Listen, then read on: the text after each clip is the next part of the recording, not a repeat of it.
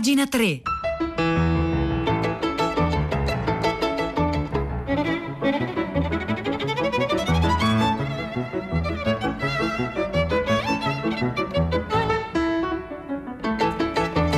Le 9, 1 minuto e 38 secondi di venerdì 26 febbraio 2021.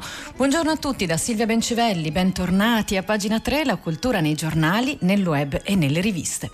Oggi cominciamo a sfogliare le pagine culturali dei giornali da una intervista, un'intervista assai divertente che Paola Zanuttini fa a David Lodge, la pubblica il venerdì di oggi, il titolo è Ottima memoria, prof. E ovviamente il titolo richiama il titolo di un libro di David Lodge, ottimo lavoro prof che uscì nel 2001 con Bompiani in Italia. E Paola Zanottini racconta così. Ci vuole una buona dose di autocompiacimento o interesse di sé per scrivere, oltre a parecchi romanzi ispirati dalle proprie esperienze personali, due autobiografie. Autobiografie che messe insieme rasentano le mille pagine.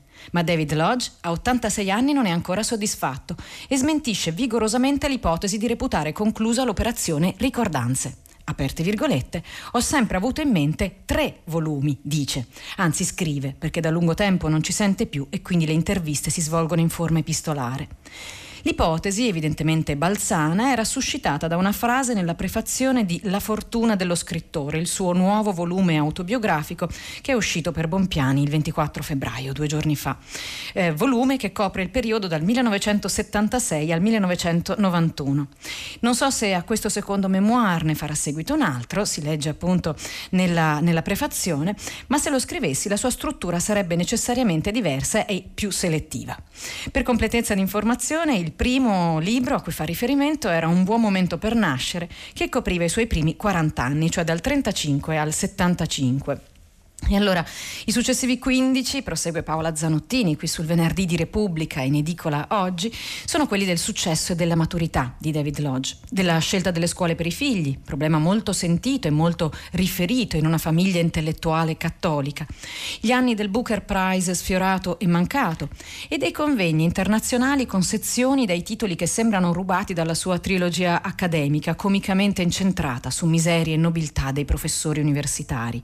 Per esempio appunto convegni dal titolo Una teoria dell'impossibilità di una teoria del testo letterario. Poi c'è anche Bloomsday, cioè la commemorazione che ogni 16 giugno celebra l'Ulisse di Joyce con un drappello di coltissimi buontemponi, alcuni in costume edoardiano, che si aggirano per Dublino declamando brani del romanzo. E nell'87 c'è infine il vagheggiato e temuto abbandono per prepensionamento della cattedra di letteratura inglese all'Università di Birmingham.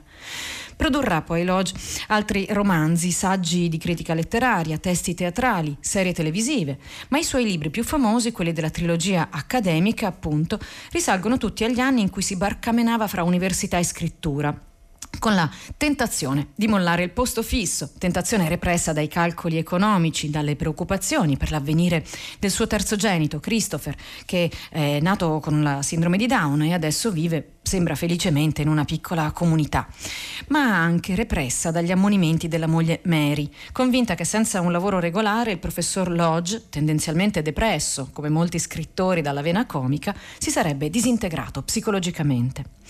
E allora la moglie. La moglie, alla quale, scrive Paola Zanottini, differentemente dai colleghi sessualmente disinibiti o solo incasinati che abitano i suoi romanzi, il probo David ha fatto e rispettato, garantisce, solenne promessa di fedeltà. Insomma, la moglie non ha mai amato che i fatti suoi e di famiglia, seppur trasfigurati, finissero nei libri del marito. Per questo le è stato conferito diritto di veto, che lei liberalmente non ha mai esercitato. Però si è difesa. A un ricevimento un signore sconosciuto l'avvicinò per dirle mi ha molto divertito in È crollato il British Museum, appunto un libro di David Lodge, quando lei ha asciugato le mutande di David sulla griglia. A parte il fatto che non erano le mutande di David, ma di qualcun altro, visto che quella storiella Lodge l'aveva rubacchiata da un giornale, Mary deve aver impressionato molto lo sconosciuto, che tempo dopo scrisse a David, l'autore. Ho avuto il piacere di conoscere sua moglie, Morde, in tempi di liti giudiziarie fra Emanuele Carrera ed ex signora, che stufa di finire più che spogliata nei libri del marito gli ha fatto causa, la ferma compostezza di Mrs. Lodge dà da pensare. E prosegue Paola Zanottini, dà da pensare anche all'accuratezza maniacale con cui Loggio ricostruisce la propria vita, con un metodo da biografo universitario, racconta di aver preso appunti nel corso della propria vita e conclude. Il professor Lodge, che inevitabilmente ha insegnato scrittura creativa, ammette poi che uno dei fondamentali vantaggi offerti da questi corsi universitari è una certa sicurezza lavorativa per gli autori che non ce la fanno a tirare avanti con i libri. E riconosce anche che i grandi premi molto mediatici come il Booker, del quale ha presieduto una giuria, non sempre fanno un buon servizio alla letteratura. La confessione più spassionata però per uno scrittore cattolico che poi si definirà anche agnostico riguarda l'unica esperienza esperienza veramente spirituale che ho avuto in vita mia è eh, su un aereo, ha una crisi d'ansia, prende in mano un opuscolo di meditazione vagamente cristiano che gli ha passato la sua anziana insegnante di yoga, lo apre e legge sta tranquillo e sappi che io sono la pace dentro di te e gli passa la paura. Ecco, un'esperienza veramente spirituale questa, conclude Paola Zanottini in questo articolo dal titolo Ottima memoria prof, lo trovate sul venerdì di Repubblica in edicola oggi.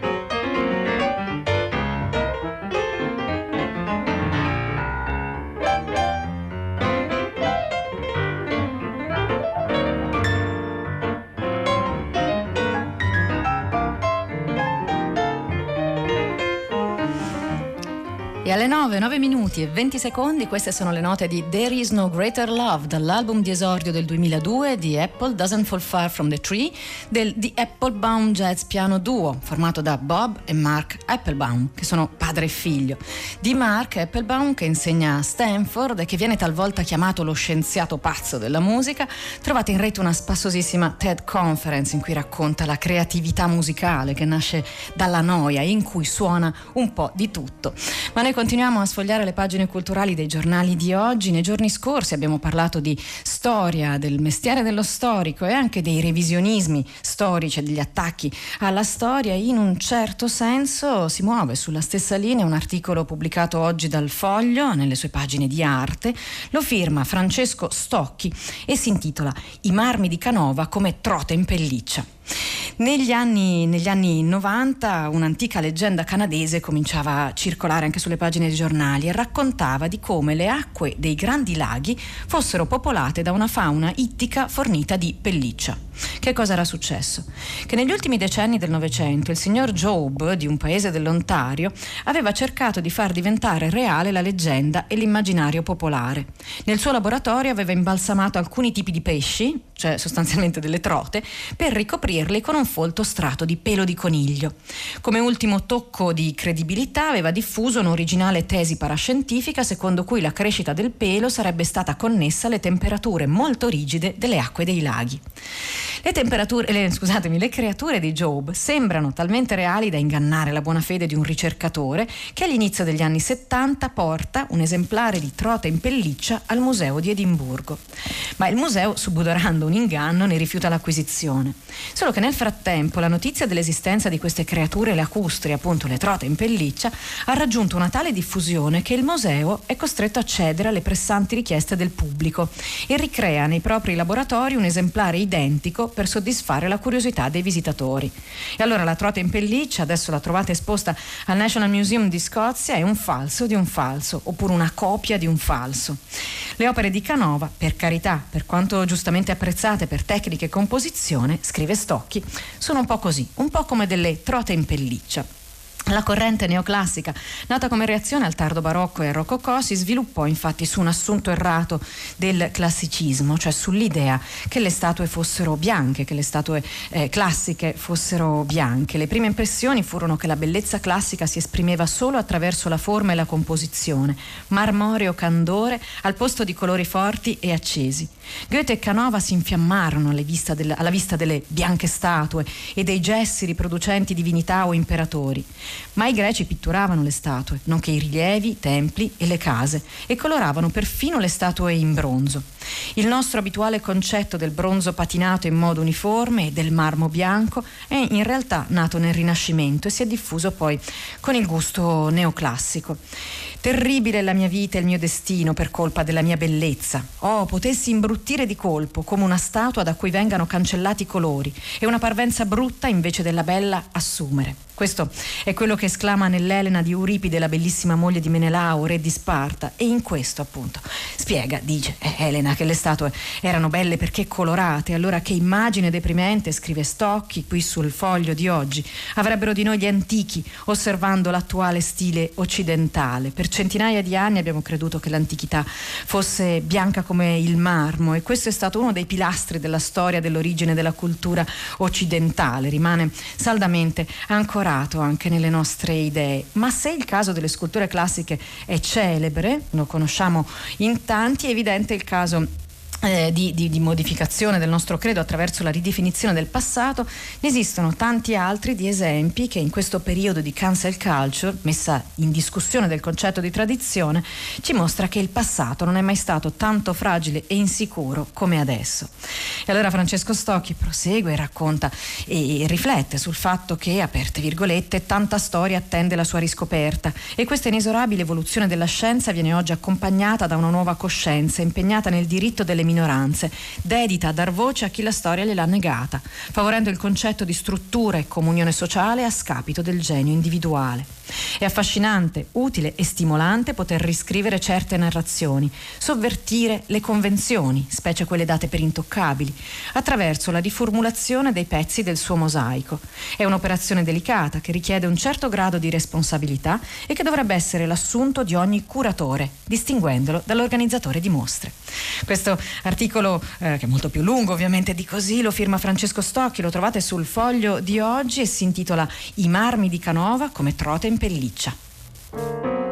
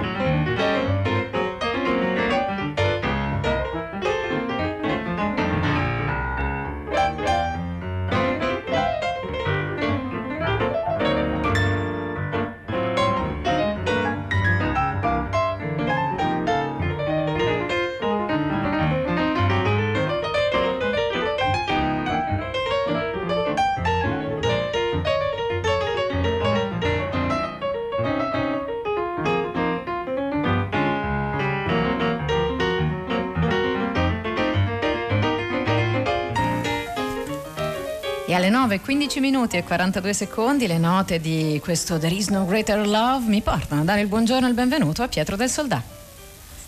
Ciao Silvia, buongiorno a te, ascoltatrici e ascoltatori di pagina 3. Allora, parliamo ancora di vaccini. Noi questa mattina, arrivata a prima pagina, la telefonata un po' sconsolata di una signora doriana della provincia di Viterbo, settantenne con una patologia respiratoria, preoccupata perché non ha idea di quando eh, arriverà il suo turno. E in realtà questo è emblematico di una situazione in cui si trovano molti italiani di, diversamente da regione a regione. Insomma, mai come nella questione del piano vaccinale la frammentazione del sistema sanitario nazionale in 20 21 sistemi eh, locali eh, sta mostrando la corda e esasperando la popolazione. Ci porremo noi questa domanda dunque, questo diverso andamento delle regioni che cosa produrrà, che problemi reali può porre anche nella lotta contro il virus, ma guarderemo anche le novità, la volontà di creare un polo pubblico-privato scaturita dall'incontro tra il ministro dello sviluppo economico Giorgetti e le industrie farmaceutiche che insomma lascia un po' di speranza, potremo arrivare forse a tamponare le falle create dalla mancata fornitura di vaccini delle, delle, grandi aziende di cui abbiamo già parlato tante volte. Poi c'è stato anche il Consiglio europeo di ieri, la, la dura, secondo le ricostruzioni, presa di posizione del nostro Presidente del Consiglio nei confronti di certe esitazioni o titubanze della Commissione proprio sulla questione degli accordi stretti con le grandi aziende farmaceutiche. Di questo parliamo dalle 10 in diretta, diteci la vostra, vi aspettiamo. Grazie Silvia. Grazie, grazie Pietro, dalla parte dei fragili sempre. Al 335 5634 296 potete mandare i vostri messaggi e partecipare durante le nostre dirette, qui a pagina 3 ma anche poi dopo a, a, a tutta la città ne parla. Eh, stanno arrivando numerosi messaggi, numerosi messaggi anche sull'amore per i colori. Nel Rinascimento amavano i colori, Michelangelo e Bernini amavano il marmo di Carrara ma per l'estate antiche preferiva il gusto per il colore e in epoca neoclassica sì, a vincere l'amore per il bianco, scrive un ascoltatore. Silvia da Roma dice non solo Venere in pelliccia, ma anche Trota in pelliccia. Beh sì, sì, è abbastanza divertente. Ma noi adesso vogliamo un po' eh, ripercorrere un tema che è stato stranamente di attualità politica in questi giorni, ma rimanda a un capolavoro degli anni 40-50. Ieri eh, si è detto che una citazione di Topolino è stata scambiata per una citazione di Dante e eh, siamo andati a cercare questa citazione di Topolino. La frase frase chi si ferma è perduto, mille anni ogni minuto, viene dall'inferno di Topolino, una parodia in sei parti che uscì tra il 1949 e il 1950, disegnata da Angelo Bioletto e scritta da Guido Martina. Ne parla Giovanna Rizzarelli sul sito internet Arabeschi. Il titolo dell'articolo che racconta questo capolavoro è Capolavori di capolavori, Pippo e Topolino all'inferno degli scolari. E allora si chiede Giovanna Rizzarelli Mazzarelli, può un capolavoro generare un altro capolavoro? Spesso purtroppo no, ma questo non vale per l'inferno di Topolino, la prima delle grandi parodie Disney, nata dalla collaborazione tra Guido Martina e Angelo Bioletto. Dietro l'articolato ingranaggio narrativo delle memorabili 73 tavole apparse per la prima volta nei numeri da 7 a 12 di Topolino tra ottobre 1949 e il marzo del 1950 si nasconde un grande genio creativo. La riscrittura e la parodia di Dante in questa opera di Topolino funzionano così bene che la prima cantica dantesca ne risulta trasformata ma perfettamente riconoscibile. Ciò che lo rende possibile, insieme al titolo, è la geniale trovata di Martina, autore della verseggiatura, che si cimenta in una spericolata riscrittura, naturalmente in terza rima, dell'opera di Dante. Le terzine incatenate di Martina fungono da didascalie nella parte inferiore delle vignette, in cui i dialoghi contenuti nei balloon fanno da commento, contrappunto, ai versi e alla loro narrazione continua. Quindi c'è un ingranaggio narrativo complesso che segue due linee che si intrecciano ma rimangono autosufficienti. Questo è probabilmente la volontà di creare una partitura a due voci, quella in cui i versi eh, non sembrano poter fare a meno della parte fumettistica. Ovviamente non c'è soltanto una, una, un riferimento alla, alla lingua, i personaggi del pellegrinaggio infero sono Topolino e Pippo, i quali per uno strano malefizio di gamba di legno non riescono a liberarsi dei ruoli di Dante e Virgilio e eh, per sapere di più dell'opera devono andare in biblioteca, dove un secondo incantesimo li risucchia all'interno del volume che stanno consultando, così si trovano catapultati già nel secondo canto, nella selva oscura. E allora Pippo dice: Qui vi sospiri, pianti e alti guai, parole dire e suon di man con quelle, sì che pareva d'essere in tramvai. E eh, appunto questi sono i, i, mescolamenti dei versi danteschi ai versi ispirati alla contemporaneità, che ovviamente è una comp- contemporaneità degli anni 40-50 e quindi la, la rima eh, guai lagrimai di Dante diventa guai tramvai. E poi altre spassose trovate che eh, rendono anche esilaranti alcune, alcune parti di questo libro e poi c'è un altro filo rosso, un, un altro filo na- rosso narrativo che è appunto i luoghi inferi dell'educazione scolastica, si parla anche di scuola.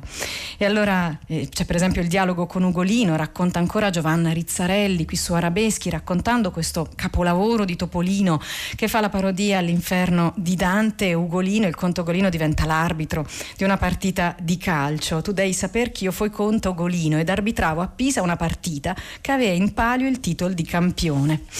Il viaggio di Topolino Pippo, conclude questo articolo, si conclude con un vero coup de théâtre.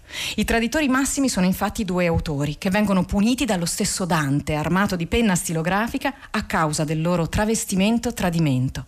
Martina e Bioletto, gli autori, tuttavia vengono assolti grazie all'intervento di Dante che difende la bontà delle loro intenzioni e svela lo spirito del capolavoro a fumetti.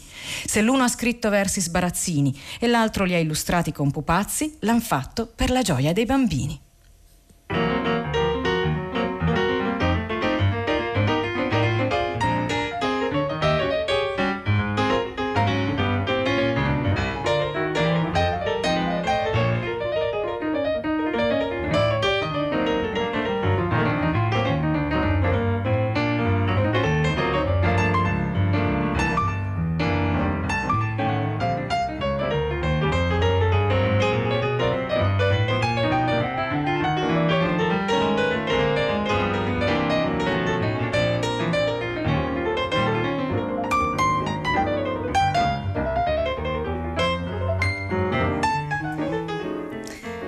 9, 22 minuti e 50 secondi noi continuiamo a spulciare le pagine culturali dei quotidiani e dei giornali online.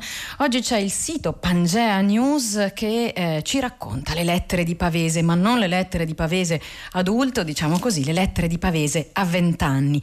L'Orma Editore ha ristampato alcune lettere giovanili di Pavese, si parte dal 1924 e si arriva al 36. Insomma, sono i 17-29 anni di un autore da giovane. Sono lettere private che sono state rimesse in, in circolazione e sono lettere per esempio al suo professore di liceo oppure lettere a, ai suoi amici. Questa che vi vado a leggere è una lettera scritta all'amico Tullio Pinelli che poi diventerà un famoso sceneggiatore di Fellini nel 27 quando entrambi Tullio Pinelli e eh, Cesare Pavesi avevano 19 anni.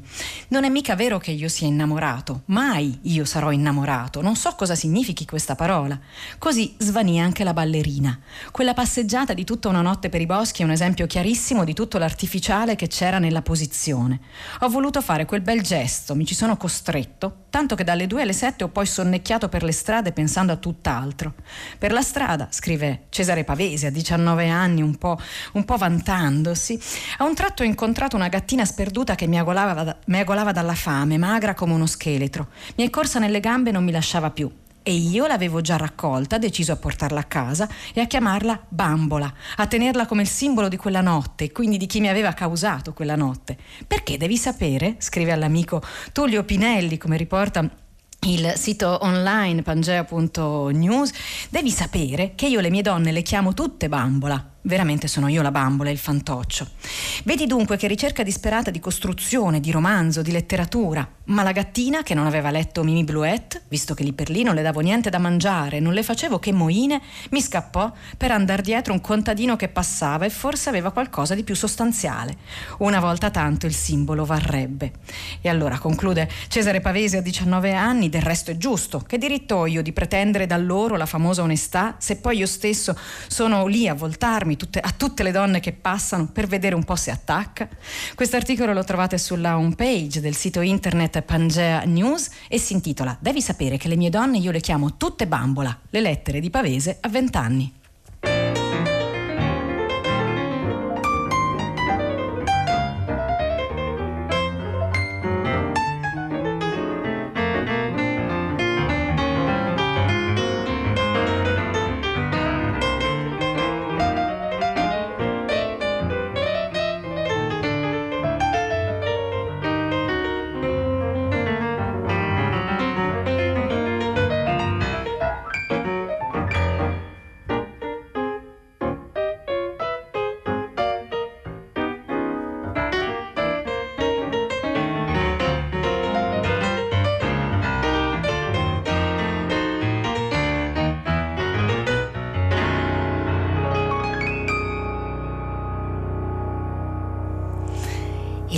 Ultime note di questo Applebaum Jazz piano duo con uh, There is no greater love ci portano a leggere alcuni dei vostri messaggi che sono arrivati qui al 335 56 34296. Alcuni riguardano eh, il neoclassicismo, qualcuno dice un errore ha permesso di scoprire la bellezza del marmo bianco e del bronzo patinato. Se Canova è una trota in pelliccia, Stocchi la pelliccia ce l'ha nel cervello. Questo è uno di voi ascoltatori. Qualcun altro invece ricorda le sculture dello scultore Fabio Viale, dice dice andate a vedere quanto sono belle, scrive Roberto da Brescia. E poi, e poi tanti messaggi anche su, su Topolino. Pippo dice quanto mi pento di averla eliminata questa commedia e credo che sia uno scherzo. E qualcuno dice me li fece vedere mio cognato che era più vecchio di me, questi topolini. E mi ricordo come Topolino si rivolgeva a Topolina, ave femmina, femmine della... E poi qui il messaggio si interrompe. Noi vi proponiamo molto velocemente un ultimo articolo, un altro articolo un po' di pettegolezzo letterario, un po' sulla scia di quello che abbiamo letto di Pavese a vent'anni. Questo articolo lo trovate su Harper's Bazaar, non è altrettanto divertente, ma è molto eh, interessante. È la storia di Ona O'Neill, la donna che sposò Charlie Chaplin spezzando il cuore a Salinger. Eh, la storia è di appunto Ona O'Neill, figlia di Eugene O'Neill, che è stato considerato il più grande drammaturgo americano e insignito nel 1936 del Nobel per la letteratura, che scelse, scelse Charlie Chaplin, nonostante avesse 36 anni più eh, di lei e quando alla fine della vita eh, insomma, dovette rilasciare un'intervista. Lei disse: Ci ha coperto di disprezzo per anni Salinger. Posso solo dire che sono felice di essere la moglie di Chaplin e non sua. La vita di Ona O'Neill la trovate anche questa linkata alla nostra pagina web www.pagina3.rai.it, dove potete anche iscrivervi alla nostra newsletter. Pagina 3, la puntata di oggi finisce qui. Io appunto vi ricordo di andare a cercare quello che eh, abbiamo, abbiamo letto sulla nostra pagina web, ma anche nella sezione oltre la diretta e vi saluto, vi saluto insieme al tecnico Danilo Solidani, Piero Pugliese che ha curato anche oggi la regia, Angela Landini in redazione, Cristiana Castellotti e Maria Chiara Beranec alla cura del programma. Silvia Bencivelli vi augura un buon fine settimana, vi dà appuntamento con pagina 3 per lunedì alle ore 9 quando ritornerà a questo microfono Vittorio Giacopini che saluto già da adesso. Eh, ringrazio anche la sala controllo di Via Asiago che ci ha permesso in tutti questi giorni di andare in onda e per quanto mi riguarda vi saluto, vi do l'augurio di un buon fine settimana e a risentirci presto.